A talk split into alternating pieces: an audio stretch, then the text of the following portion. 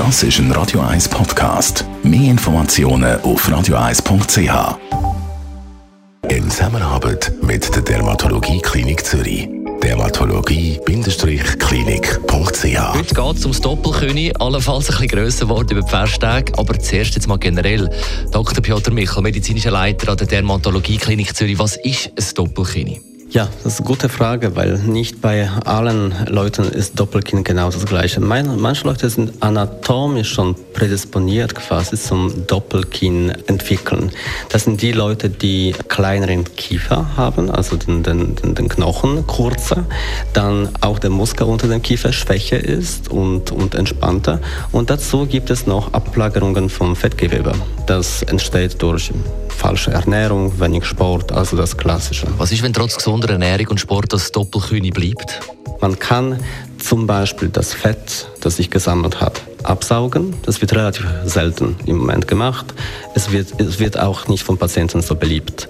Das häufigste aber, was wir machen, ist Fett auflösen mit der sogenannten Injektionslipolyse. Das funktioniert perfekt. Meistens braucht, ein, man, braucht man eine, manchmal zwei Behandlungen und dann sieht man wirklich, ein echtes Unterschied vorher, nachher, vor der Behandlung. Ungefähr zwei Monate nach der Behandlung ist das Doppelkinn schon kleiner. Manchmal aber bleibt noch überschüssige Haut, die quasi noch hängt, noch vorhanden ist. Man muss etwas machen, um sie zu straffen. Man muss nicht sofort ein Skalpell greifen und dann heroisch die Haut wegschneiden und straffen. Es gibt auch feine Methoden mit Fadenlifting zum Beispiel oder mit Ultherapie, die die Haut verbessern und neu positionieren, so dass man Doppelkinn weniger sieht.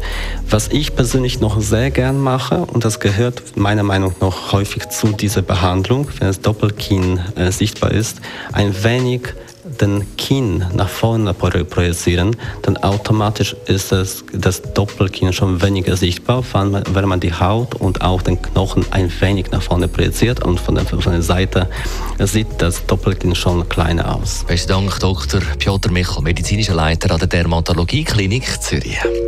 Hautnöch gibt es auch als Podcast auf radioeis.ch und weitere Informationen auf dermatologie-klinik.ch.